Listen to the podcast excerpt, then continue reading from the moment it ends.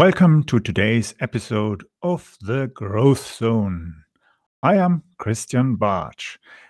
What is the core benefit of listening to this show?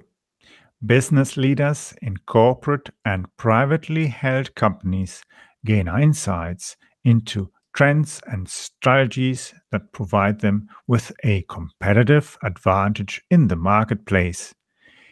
Each episode focuses on areas such as marketing, sales, innovation, or funding that is absolutely critical to the growth of companies, whether they are startups or corporate global players. Where management needs to juggle the challenges of market entries or knowing how to navigate the uncertainty of disruptive developments, mind feeding is where clarity evolves and helps solving organizational challenges. For those who listen to the entire episode, I have a special surprise gift. I'm also working on some great guests that are industry leaders in management, innovation, and marketing. And we will be talking in the future much more about the important trends that are affecting the way we manage our companies in the demand to being sustainable, more environmentally and socially friendly, and becoming more empathic leaders. So, let's get started on today's topic.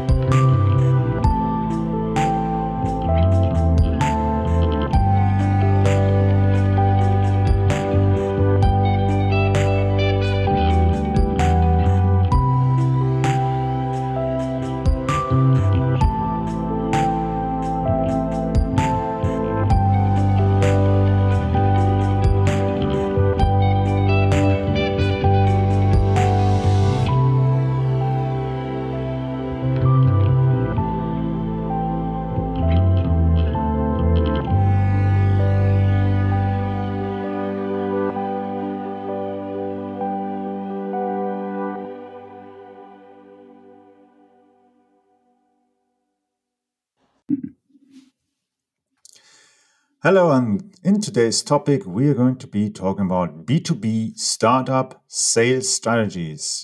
With me is Zoltan Vardy, and uh, he's based in London and travels back and forth, as I understand, between London and Budapest. So, Zoltan is a startup mentor, trainer, and speaker who helps B2B tech founders build predictable recurring revenues and scale their sales globally by applying his business development blueprint called the Launch Code. Zoltan, can you please tell us a little bit more about yourself before we, before we actually go into our topic? Yes, absolutely, Christian. Uh, you know, I I focus my efforts as a startup mentor really on business to business tech founders who who struggle with selling, who are uncomfortable with selling, and and understand the importance of, of generating a, a, predictable recurring revenue stream in order to scale their business. And I do this by teaching them effectively how to focus and structure and scale their sales and marketing activities. Um, I think my approach is somewhat unique uh, based on my background, which is kind of the combination of two very distinct mindsets. First, I bring a very structured and, and experienced approach based on closing over $2 billion worth of business to business deals in my senior corporate roles uh, and major media companies. Uh, uh, sort of one portion of my career, but I also understand the execution challenges of entrepreneurs because I've actually built and sold my own company. Um, I've had successful exits as a founder, as an angel investor. So I, I, think I get that mindset as well. So I really try to combine those two worlds, um, the best of those two worlds into one approach. Ah, yeah, that's great.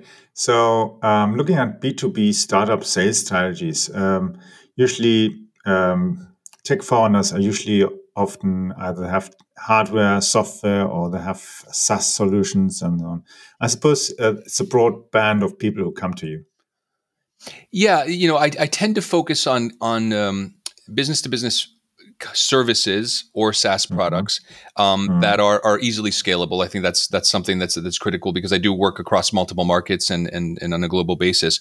Um, but you know, I think I think the the common theme, uh, independent of what your product or service or even industry is, is really that you know a lot of founders have a real difficult time understanding that while they're very passionate about the product that they're selling, um, or that they produce, they don't really understand the importance of selling it and marketing it. And, and I think that's a very important gap that exists. And, and so they often struggle with explaining why customers should actually buy what they're, what they're selling, or, you know, they don't have a sales process in place to find and attract the best prospects, or, or they kind of lack the ability to set targets and, and track their performance. So a lot of these basic elements, which, which once you've been in the, in the sales and marketing world for a while are natural, uh, are, are quite, uh, quite uh, different. And so, you know, when I started um, working with startup founders um, after a, 20 year kind of career in the corporate world, I, I realized that oftentimes they default to, to, one of two sales strategies. One is the what I call the I know a guy strategy, right? That's when mm-hmm. you know you you basically reach out to your uncle's friend who happens to have a business in such and such an area, and so you know I'm sure they'll do business with us. Or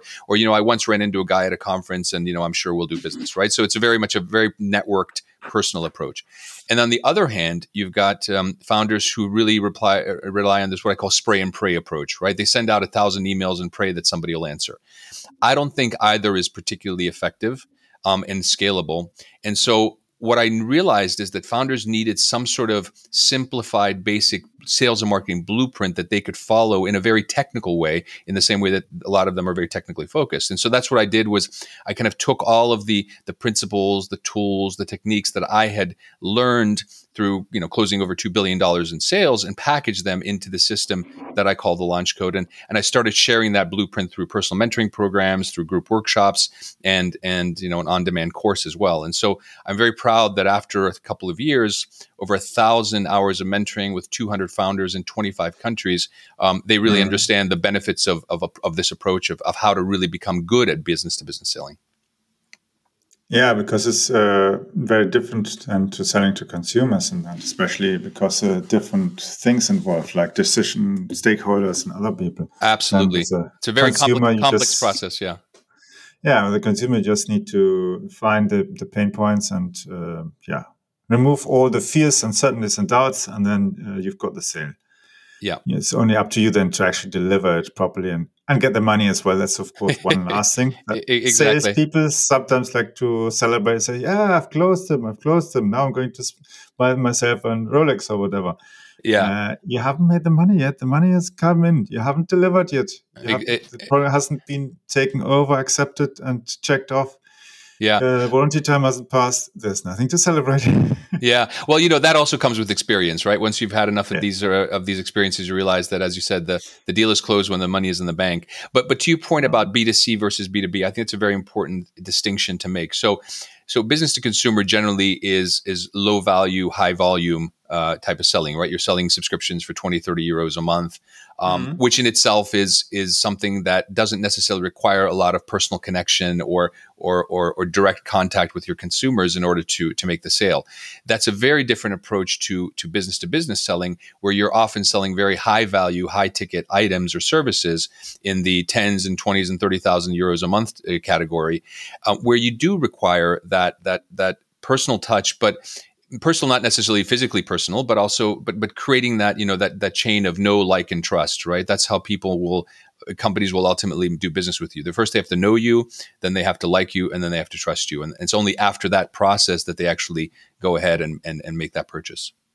Yeah exactly. Because you can you can even sell to people even at uh, like two, uh, 5000 miles away. You can sell them something for 50000 uh, pounds or whatever it doesn't matter or dollars uh, but if they don't trust you, then it doesn't work. And sometimes, from my experience as well, sometimes the trust has to be built by uh, getting actually to know you physically. I mean, uh-huh. meeting someone, even have a having a coffee or dinner or something together is, is enough to actually build the trust because you get to know the other one. Yeah, and, and such a normal, typical environment where you have a drink, you have a conversation, see how the person treats us with other people and so on, and you know, yeah, yeah, what's the real attitude and the real values. Well, you know, it, it's unfortunately one of the the um, drawbacks of this new hybrid world in which we live is that a lot of these mm. personal uh, uh, connections have have no longer are no longer at the forefront of the sales process, right? So people are making mm. decisions mm. on a lot uh, less personal contact, but much more of impressions, and so that's where a lot of the things that um, you know that I talk about with my uh, uh um, clients and the, the, the, founders that I support is the importance of building, you know, that that um, that brand in your online space on LinkedIn, on Facebook, on whatever you know social platform where you where you kind of build that authority in that area that you're that you're operating in, and so people get to know you, and then they they can you know then follow on with a specific uh, inquiry. Hmm, absolutely. You, you, know, one of, one of the customers I work with is actually a German company. Um, they're in the agricultural technology space, and and that was an interesting uh, uh, experience where where they're selling a very high ticket service to to crop producing companies and and they realized that to reach their customers they really needed to develop closer relationships. So we worked with them to organize a series of events where the decision makers were invited. They would get meaningful valuable information about their industry but it also got to know the company and then it was an opportunity then to follow up. And so you know these kind of somewhat old school methods i think are still very important even in the you know technology space. Yeah especially when it's uh, something that you that maybe the one who's actually buying has to feel comfortable with and isn't fearing that if it's a wrong decision, they might even lose a job because nowadays, of course, it is much easier to fire people, even in Germany, to fire people when you don't like them, or or you can motivate them to leave by either yeah. put them in some location which they hate and eventually will start uh, deciding to move, or you find a different opportunity. It's not like uh, 50 years ago where you started in a company and you retired at yeah. the end of your time in that company. Well, Nowadays, well, people have worked in 5, 10, 20 companies. Well, you know what? That reminds me of an interesting, you know, the, the, the, the that, that push towards certainty, right? Which is effectively what, mm-hmm. what this is all about, about, about protecting your role or protecting your job is, is what really um, determines a lot of the conversations that, that startups have with big companies, right? With big corporates.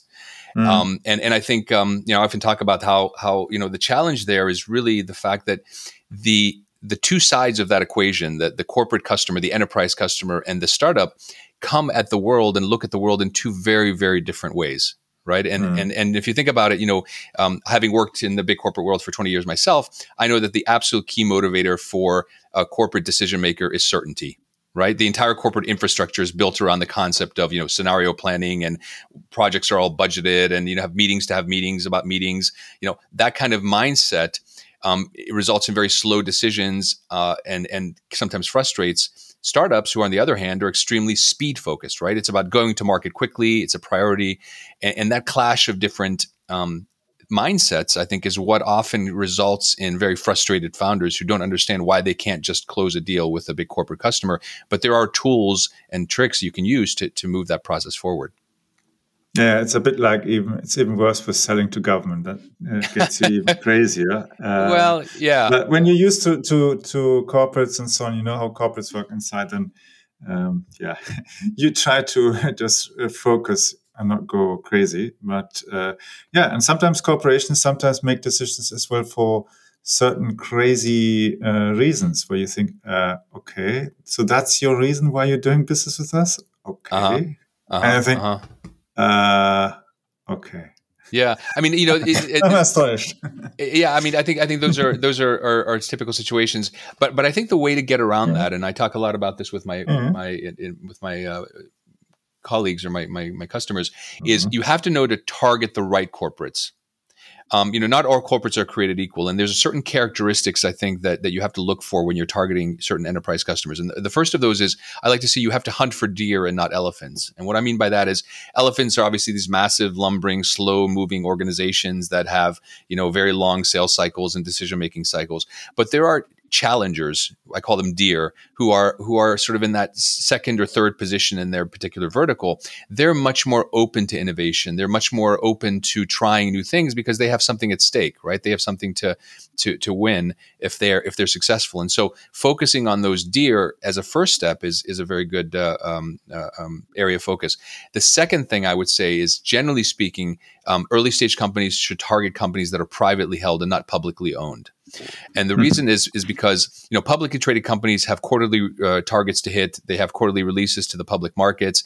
Their risk for something going wrong is like 10x versus private companies. They have have more breadth of movement. They're willing to test, and invest in long in, in the long term. And so, I think those two categories already will help you narrow your focus on the companies that you you speak to at the enterprise level.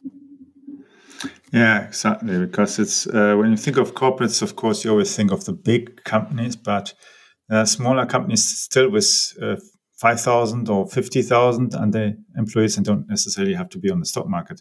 Yeah, absolutely. Uh, but they're still huge. And when you get them as a client, it's a fantastic opportunity.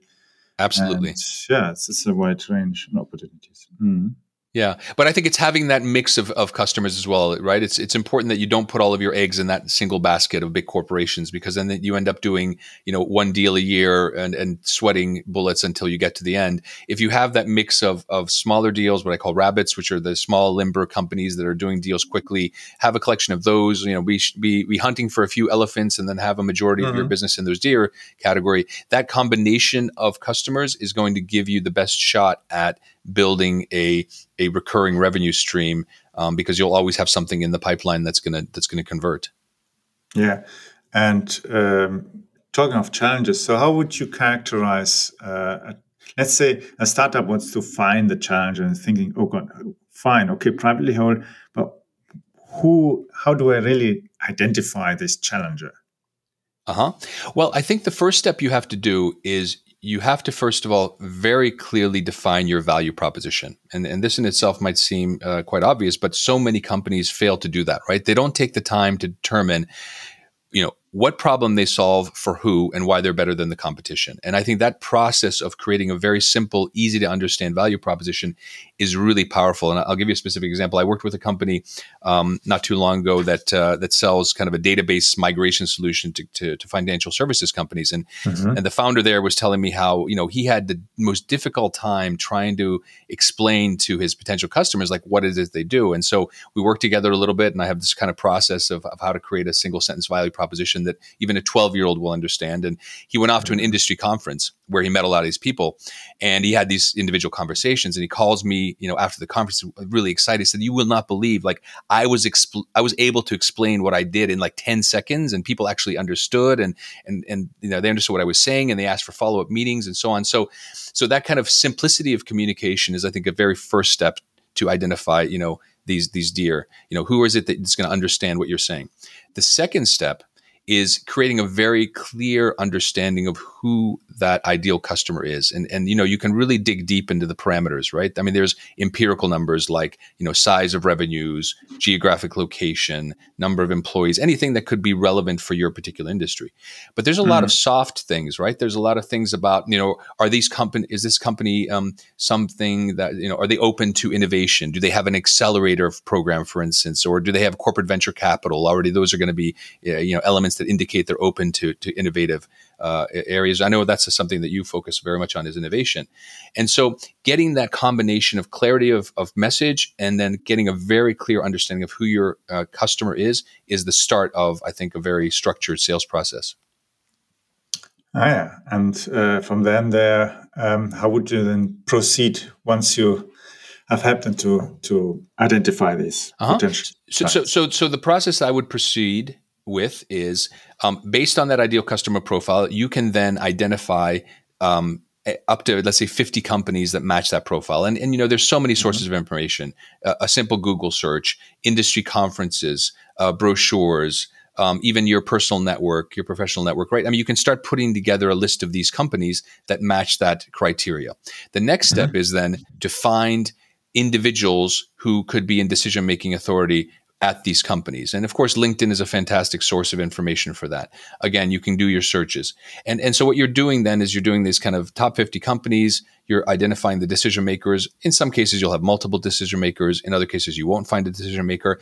And what you'll actually do then is you'll find that person who you need to get in front of.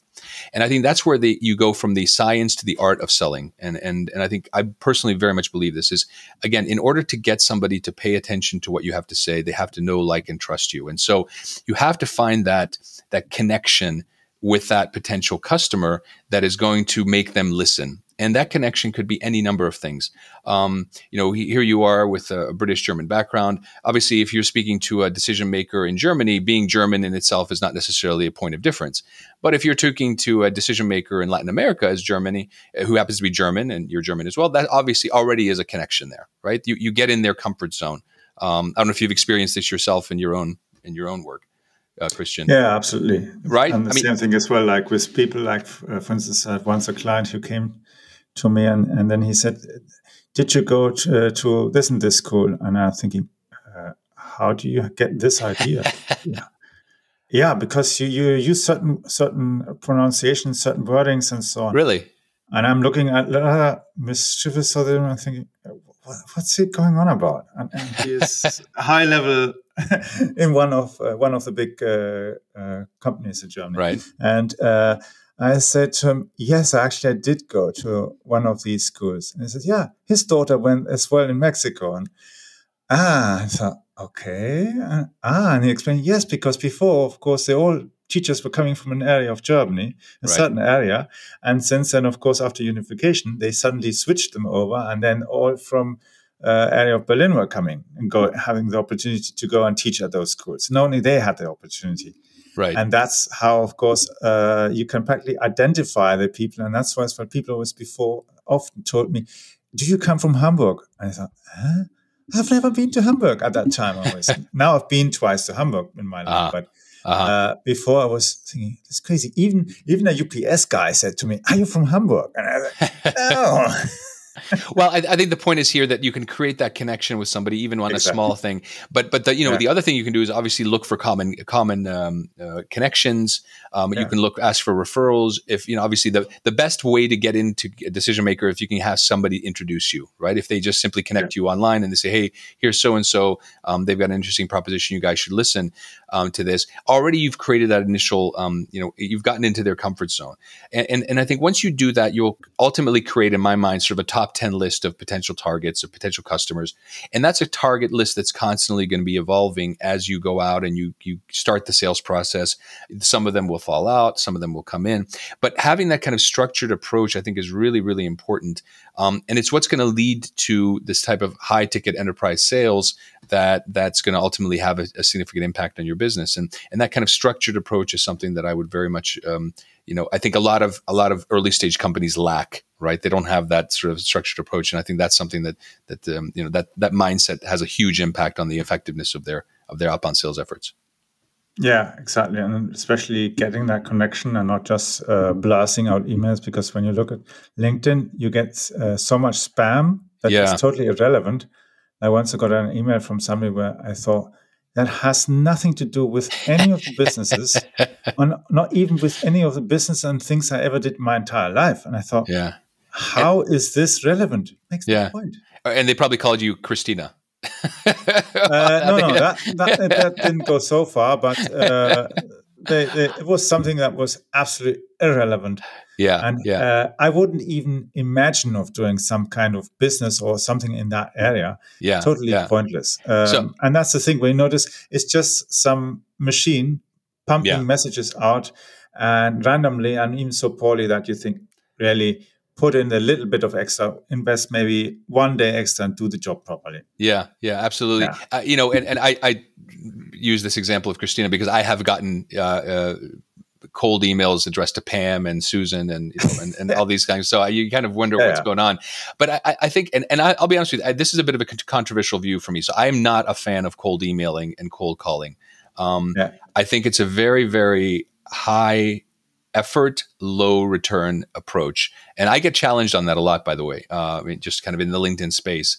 Um, mm. But I, I, genuinely believe that if you're selling sort of uh, enterprise level um, services, you have to create that environment where people are going to actually know, you know, that you exist. So that you know that's the importance of, of regularly publishing content on on um, um, on LinkedIn of of going to uh, a situation where uh, you know you're going to uh, build an inbound marketing funnel as well. So people are discovering you they're seeing your content they're understanding what you're doing you're giving them an opportunity to look and find you.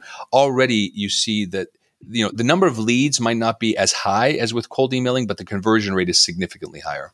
I would say two to three times higher at least yeah, yeah. The only thing is that with LinkedIn is, is like with Facebook before and TikTok and so on. Uh, you practically uh, you go down with your content nowadays in LinkedIn. It's got so rapidly exponential that when you post stuff, um, it's the value of LinkedIn has gone really really down. And uh-huh. the interesting thing is, um, a few a few years ago, I did a uh, letter I send letters out, and sometimes I send as well pamphlets with other kind of information, but not just like the cheesy stuff. And actually, I actually got even replies, and I got even a uh, what was eight percent response, and of those I closed ninety five percent, mm-hmm. which actually is quite good when you think of it. That normally that kind of stuff would usually get you 1%. Sure. And absolutely. I'm sure that uh, even the content that we nowadays are generating for LinkedIn, and that's unfortunately, I've written a book on LinkedIn and stuff. Mm-hmm. And then I, I see how things have changed massively, um, where you then really have to put up a lot of effort to produce a lot of content. Mm-hmm. And then there's at the end for certain startups that don't have the capacity eventually the realization I'm pumping a lot of content and not seeing it. And I think there's a variety of ways to even get people actually to see the stuff, even if it's online. There are ways to make people aware of it because the fact is many decision makers maybe maybe they go once a week to LinkedIn. Yeah. But now with if you get so many so much spam messages, you get fed up and then you don't go in. Yeah, yeah. Well, look, counterproductive I, for everybody. Yeah, yeah. Look, I mean, LinkedIn, I think is is is, is a tool you can't ignore if you're into business yeah. business sales. Um, it's a question, of course, of how much effort you put into it and what the, what the return is. Um, I don't know mm. the exact statistic, but I believe that still only something like two or three percent of LinkedIn members actually post regularly. So it's still a, a, relatively small number. Obviously, it's a huge base of people. Um, but I think if you can find that right balance, um, you know, not going overboard, um, you can actually build a lot of of, of, of uh, knowledge and trust, and, and you know, build that experience of of people understanding that you're an expert in something, right? Because at the end of the day, let's be honest, an overwhelming majority of services are identical in so many different areas, right? So how do you differentiate yourself? You differentiate yourself by the simplicity of your communication so that people understand what you're what you actually what problem you solve and you differentiate yourself by building authority through the content um, that you produce so that people that could be your potential customers uh, feel like well this guy knows what or this woman or this guy knows what he's talking about or she's talking about right so there's kind of that trust uh, element there and I think that's a you know that's a great way to do it. Obviously, LinkedIn is just one way. Um, you know, if you produce a regular newsletter, you're offering you know valuable content to your to your list of subscribers. That's also very useful. Um, you know, all of this is kind of the long tail, so there's there's quite a bit of effort into it, but it, it pays off in the end. Mm, exactly, and it's the same thing like with search engine optimization and so on. People eventually will search you as well, want to see what are you online doing and so on. Yeah, outside of LinkedIn, and that. Uh, there are as well things that you can always do to add things because, uh, yeah, sometimes big corporations even just simply go and Google something because they need a solution and they don't go to LinkedIn maybe because suddenly there's this is emergency and then they find you and they see, hey, you've solved my problem. I yeah. like you and I stick with you. And that's the yeah. good thing. Uh, large corporations are, as you said, sometimes quite slow sometimes they're fast, but sometimes once they've got you and they know, okay, this works, they stick yeah. to it. Yeah, uh, absolutely. Unless you've got some crazy person in there that has some other foul play in the idea, but yeah. most of the times uh, they're quite uh, reliable.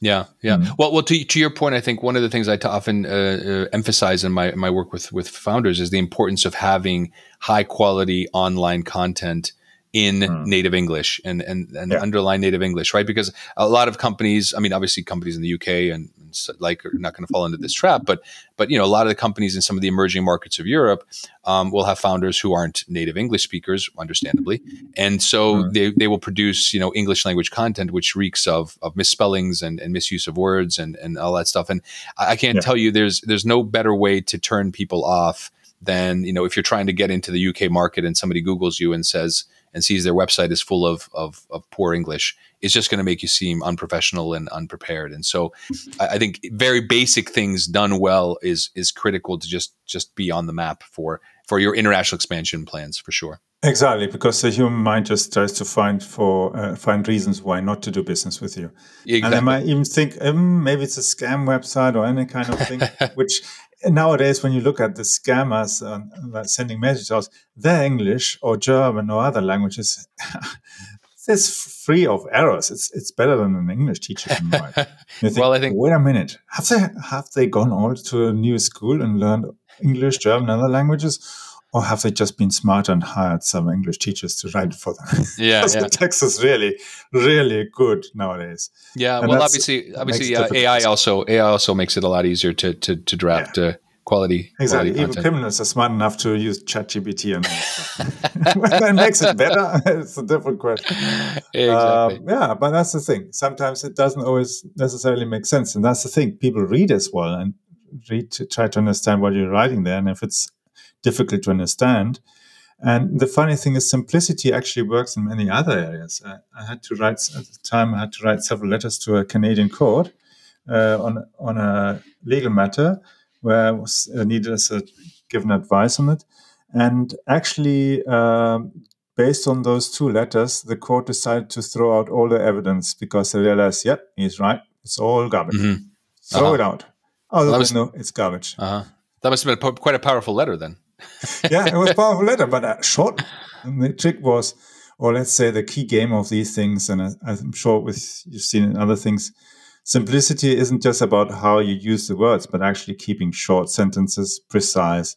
Or, yeah. or as the German lawyers would usually say, like hammering it in, boom, boom, boom, yeah. boom, Boris, and so on. yeah. Well, I, will tell you, that's something that I, I, talk about a lot. You know, a lot of the technical founders yeah. I work with obviously are, are, are living in a world where everybody speaks that very technical language. And, yeah. and the reality is, look, you have so many messages bombarding you every single day.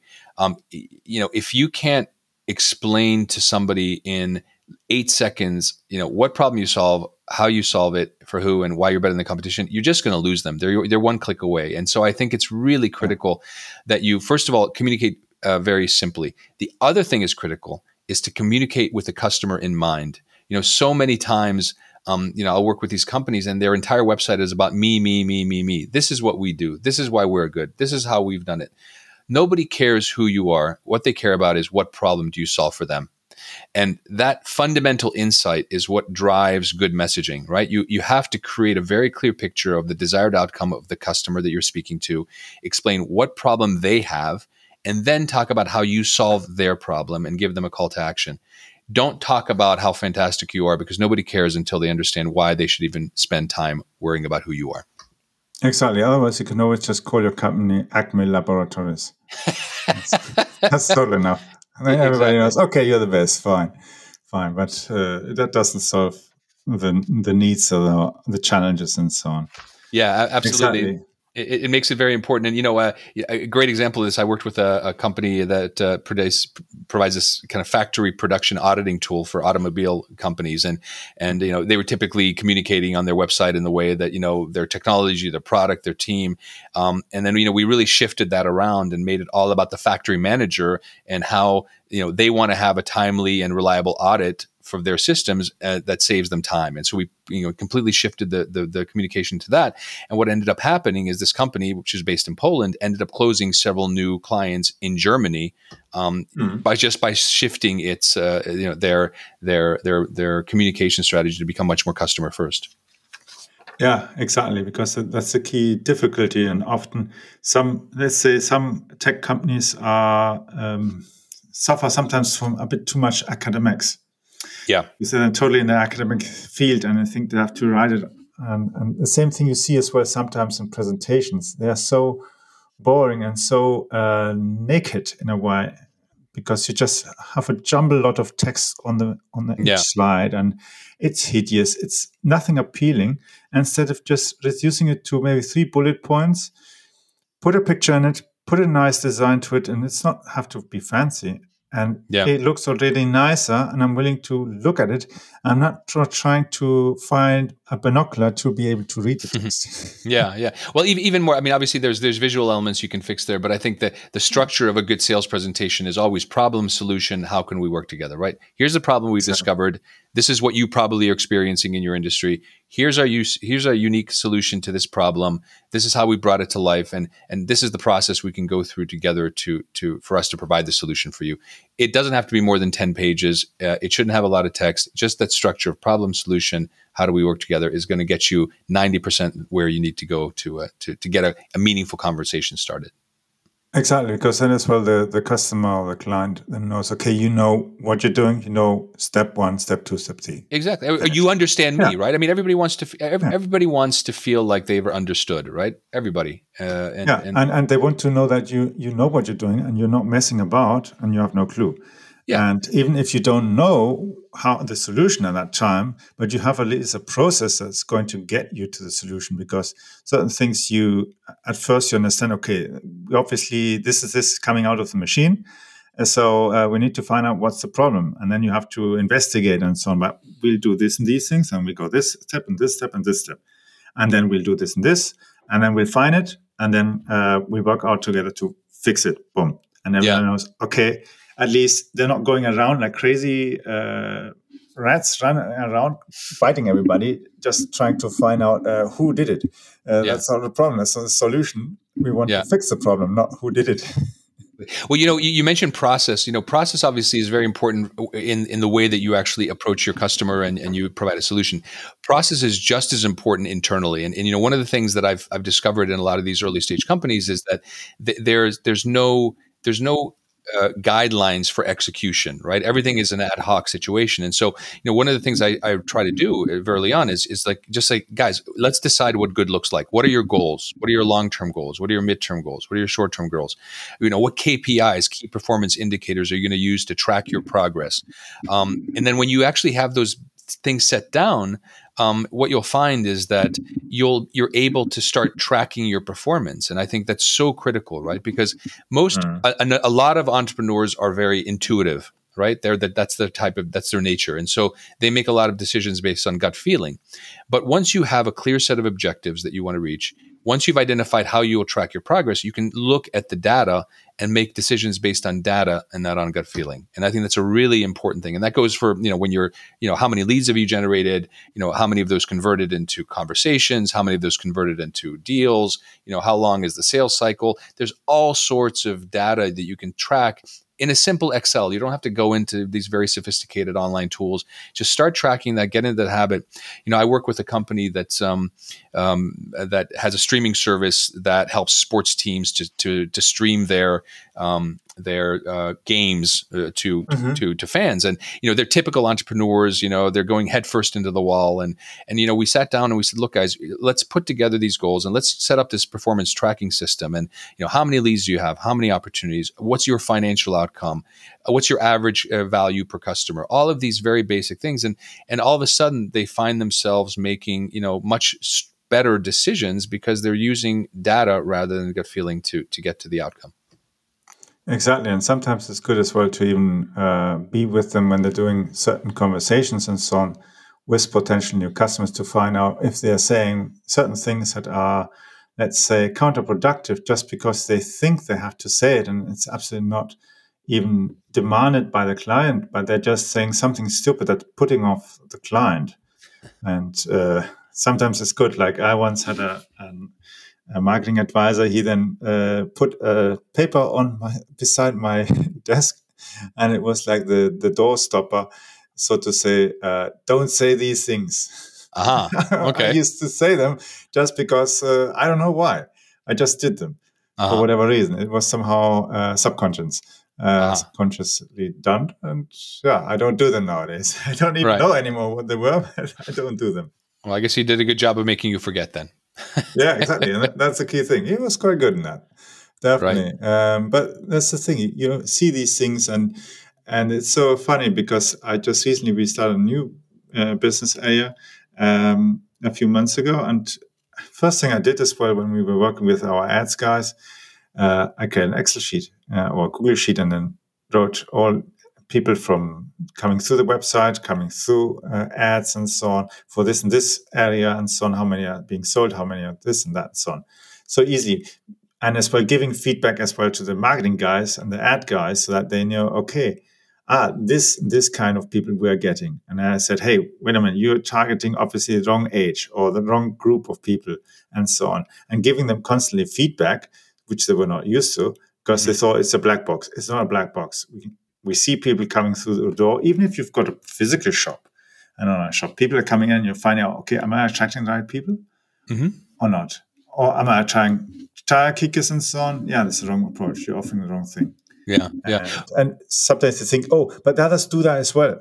Just because they do it, it doesn't mean they're smarter. Yeah. Well, you know, you mentioned this this question of, of customers and you know, tire kickers and not and so on. It's it's interesting how you you can what I found is as you as you build your business, you start out with a, a relatively broad understanding of who your customer is. And mm-hmm. as you progress forward, what you start realizing is that certain elements of your assumptions are incorrect. And generally speaking, you end up focusing more and more and more um, until you ultimately decide that there's like this ideal customer who is the perfect um, you know profile for what I, I uh, I'm selling. And I always tell my my my clients, I said, you know, the goal here is not to be everything to everybody. It's it's it's the goal is to be the perfect solution for that one problem for that one person. And and as you go through that process, it's always about focus, focus, focus. And and you know, that's when you sort of know that you've got it right or you're heading in the right direction is when you start seeing your sales conversations faster, um, you know, less fewer objections, you know, the process goes much mm-hmm. more smoothly and you start really taking off. And that's when you can really build traction and achieve, you know, the the the the uh, the ultimate outcome of any sales process, which is product market fit, right? Where you've got that sense of of that perfect fit. Exactly, and then the people as well uh, they have uh, less problems as well with your product because they are fit and not. Yeah. It's like trying to sell somebody uh, tires for big trucks when they actually they have a small delivery vans. It just doesn't fit. exactly, it just doesn't it fit. Work. Exactly. Yeah, exactly. but you could close them, and they say, "Oh, super! I got five percent." Like uh, when I did training uh, when I was left school, I did an apprenticeship with BMW, and the first thing in logistics they taught me don't ever order based on discounts. And why? Because one guy once ordered 1 million rubbers and uh-huh. we have still not used them all up. oh my God. One. you got, you got a great thought, deal, I guess, yeah? Yeah. And I thought at the beginning, well, I mean, oh, you can use them. But then eventually you start thinking, wait a minute, how many? I still got have got my rubber that I used to have in my pencil case uh, from school. And I haven't used it up.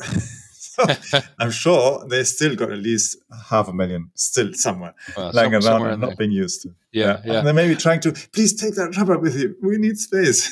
Yeah, it doesn't work. But, but but you know what? What's interesting is is uh, oftentimes what I'm what I'm um, mm. uh, challenged with on this is is well you know what if we don't you know if we narrow our focus on our customer then then we're going to lose out on certain you know other types of customers. Yeah and, and get fear of, of missing out. Fear of missing out. And I, and I think that you know my experience having worked literally with with a couple of hundred different companies in this kind of business to business tech space is that actually the opposite happens. Um, you you end up communicating the perfect message for the perfect customer and you're able to close much more business much more quickly because there's no noise there right you're not asking people to kind of well he they could do this but they could also do this you know they do this you know if you're good at everything or if you know mm. everything obviously in quotes um, it just kind of implies that you're not an expert in anything right and so mm-hmm. i think it's really really important that you that you really, really focus on what you're good at for the right customers. And I'll give you a specific example. Um, so I'm actually chairman of a company called Antavo. Antavo is a uh, is a scale up business at this stage. They uh, they're a, a loyalty uh, management platform for enterprise. Um, they basically help big companies put together loyalty programs, and and and and at the beginning of their journey, they really were a, a one size fits all type of service provider. They provided consulting, they provided for on loyalty programs, they provided all sorts of back office support. They had the technology, mm. and and as they evolved, they realized that what they were really, really, really good at was the technology. Their platform was fantastic. Its usability, its universe, its UX. That's where they were really great. And so what they realized is they they had to find partners you know consulting companies who are experts in loyalty who would actually pre-sell you know the concept of loyalty to their end user and then they would bring in Antavo as their technology partner. And the minute that they shifted there and they realized what they were really good at, their business skyrocketed. And to this stage, their their global business with you know co- companies like BMW and KFC and and uh, mm. and and you know big big brands around the world that are that are working with them because because they were able to focus on what they're really good at. And and that's been a fundamental shift that I think a lot of companies can learn from. You know, find your focus um, you know, as I like to say, choose your love and love your choice because that's going to build your your business. Exactly, and then it's much much easier to build it up, and uh, it's clearer, and you're not wasting resources on things that actually not going to generate any kind of revenue, or maybe if they generate revenue, it's just going to uh, explode in your face, and then exactly. you've lost the money again. You've got pain and agony and uh, unhappy clients. Yeah. And you notice you've been selling the tires to the wrong people. And, and who wants something to explode in their face after all? Exactly, exactly. but that's the thing. Sometimes, sometimes it even happens that you maybe have a client who at the beginning is the right fit, and somehow they change, management changes and everything, and you really notice, okay, the values have changed. I think they no longer va- matching our values. Uh, doesn't make sense anymore. If you can't even yeah uh, face having them on your, let's say, on your list of good clients and so on, or you can't properly do business with them because they're doing cutting corners and doing yeah. creepy stuff. You think, uh, no, no, that's going to hurt us as well in the long run because others will. It, it, you know, it's like with association. Um, you call it uh, branding by association and so on. And if your brand is associated with negative things, then eventually your brand becomes cra- uh, crappy yeah. From yeah. once being great, now being uh, yeah, yeah. For the bit.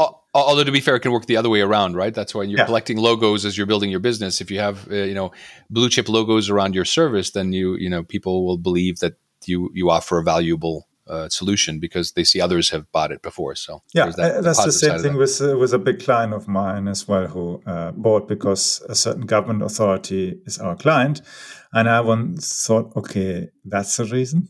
I was totally astonished, and the way they formulated as well uh, their decision. I thought, wow, okay. mm-hmm. uh, but they were the only ones who decided. But nevertheless, a great customer. I've had them for several years, so obviously it was for them a good decision.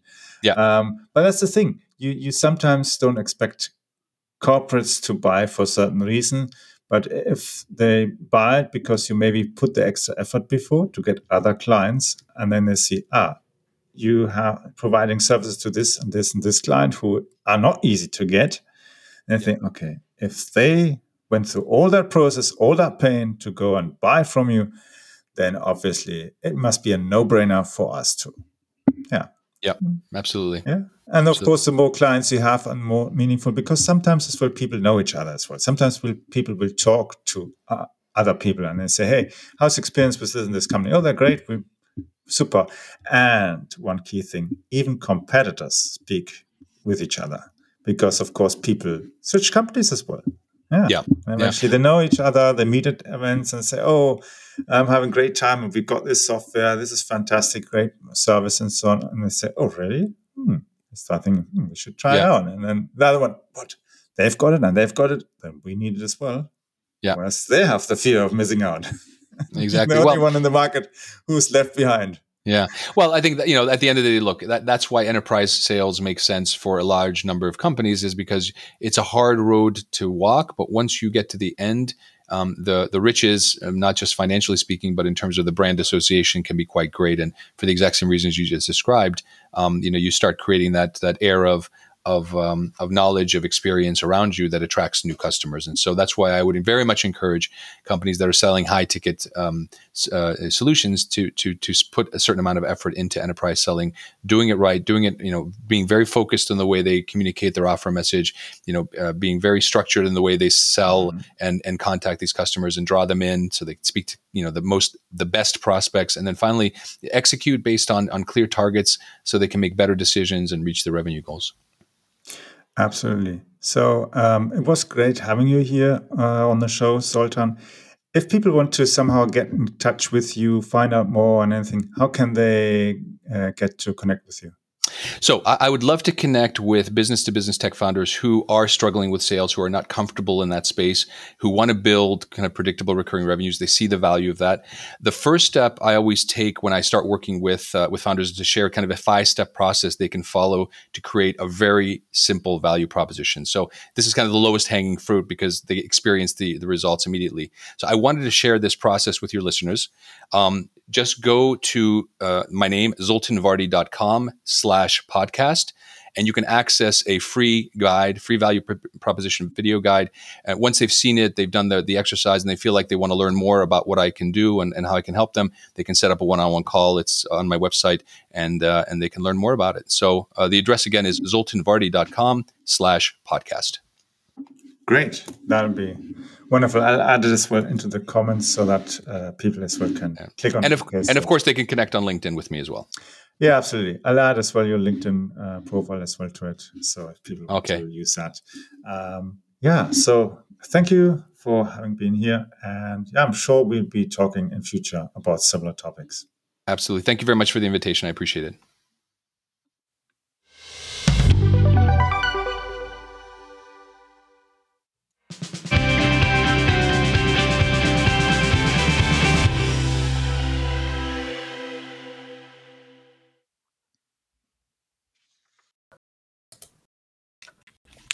I hope you enjoyed today's edition of the Growth Zone show with Christian Bartsch.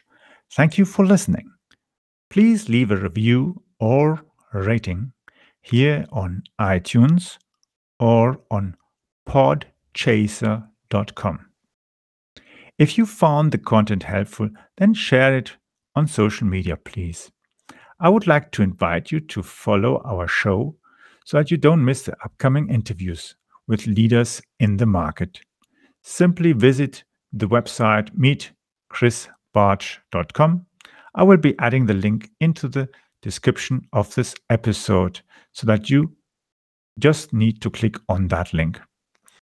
On my website, you will also find the links to free templates. If you're looking for the books I have published on marketing, innovative technology, and sustainable business strategies, just simply click on Publication to find my book list. The world is constantly changing in response to trends and events.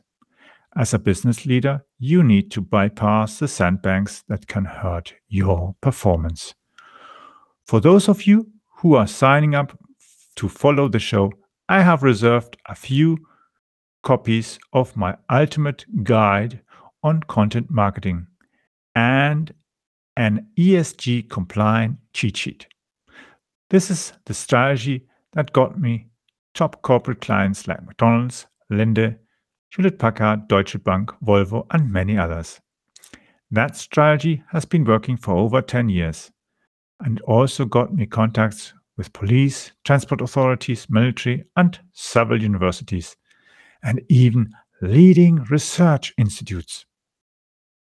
For sure, it also worked wonders as it got me many small, medium sized enterprises and international clients around the world. The link to sign up to our free broadcasting service and the guide is at meetchrisbartsch.com that will give you access to the most recent versions of my ultimate guide on content marketing. You can follow me on Twitter by using the Twitter handle capbartsch. It's spelled C A P B A R T S C H. Yes, that is C A P, Bartsch, or spelled Charlie, Alpha, Papa, Bravo, Alpha, Romeo, Tango, Sierra, Charlie, Hotel.